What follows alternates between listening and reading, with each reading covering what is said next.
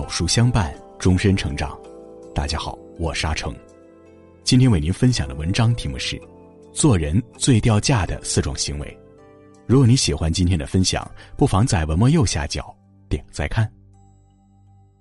别林斯基说：“一切真正的和伟大的东西，都是淳朴而谦逊的。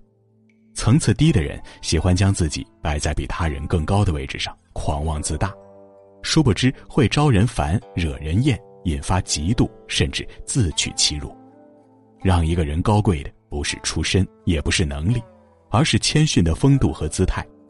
做人最掉价的行为是这四种，希望你一个也没有。一自以为是，有句话说得好：缺少谦虚就是缺少见识。愚昧的人最爱用愚昧来批评别人，他们肚子有几滴墨水。就喜欢卖弄学识，好为人师。他们有些许地位，就把自己当大人物看待，行事做派趾高气扬，宛如井底之蛙，以为目光所及便是世界的全部。境界越高的人，在处事方面越是谦卑朴实，而不是盛气凌人、傲慢无礼。他们目睹过世界的扩大，也看到了自己的局限。即便成绩斐然，他们仍低调内敛、虚怀若谷。当一个人沉浸在自以为是的幻想中，变得盲目，为人处事放松警惕，失去分寸，失败和祸灾很快就会找上门。人活一世，谁也不用看不起谁，对别人多几分尊重，少几分轻慢，把自己当人，把别人也当人，才是最大的修养。二献媚讨好，在电影《被嫌弃的松子的一生》中，主角松子学识与外貌俱佳。他本该活得惹人艳羡，却一手好牌打得稀烂，最后被所有人嫌弃，孤苦无依的死去。他为了顺别人的心意，答应与校长共居一室，结果遭陷害，被校长侵犯。他为了获得坏学生的喜爱，包庇该学生偷盗行径，反被对方指认是窃贼。他为了讨好作家男友，找弟弟讨要钱财，闹得弟弟与自己断绝关系，男友还不感激他，凌辱了他一番。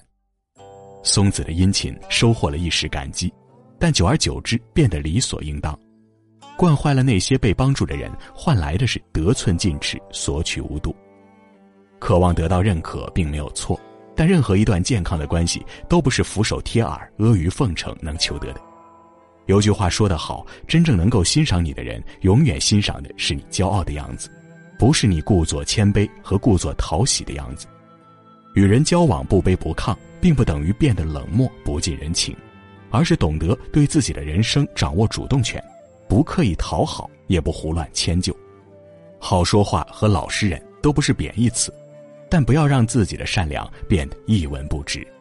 先好好爱自己，把时间精力投资在自己身上，再寻找旗鼓相当的朋友。三占人便宜。马未都先生曾在节目上说过这样一件事儿。他们家的保姆有个坏习惯，总喜欢偷拿他们家东西。他一般不拿大东西，而是喜欢偷偷摸摸顺走一头蒜、两片姜、一些花生米什么的。一般抓到保姆偷东西都会开除，但马未都是好好跟他说，想要什么先说一声。保姆还屡教不改，最后只能开除。有些人不是人穷，而是心穷。他们看似精明，但眼光紧盯着方寸之间。为了蝇头小利耍尽手段，哪怕捡了芝麻丢了西瓜。左宗棠的交友准则就有：不交好便宜者，人可以精不可以阴，没有谁天生欠谁，别把人当成免费利用的资源，别把真情当成索取钱财的媒介。当你因占来的小便宜沾沾自喜时，实则在别人眼里已劣迹斑斑。四炫耀显摆。不少人有几分钱比振衣作响，爱在差生面前晒成绩，在家贫的人面前显财富，在患病的人面前提健康。当你在炫耀的时候，也正是你弱点显露的时刻。曾有一位青年作家，机缘之下和黄永玉先生合了影，随后他在网上晒出合照，并配文说黄永玉先生很欣赏和看重自己，彼此成了忘年交。没过多久，黄永玉先生接受采访时回应：“我们只见过一面，哪里是什么忘年交？过去我不认识他，也不了解。”这位作家青年想要自我炒作，不仅没成功，还沦为一时笑柄。敲锣打鼓的炫耀也许能哗众取宠，会吸引一时，得到肤浅的肯定。如果有实力，无需显摆来证明自己的优秀；反之，如果实力缺乏，一旦被戳破，只会获得虚荣自卑的头衔。在这个浮躁的时代，骄傲的个人主义常常大行其道，忘了如何尊重他人。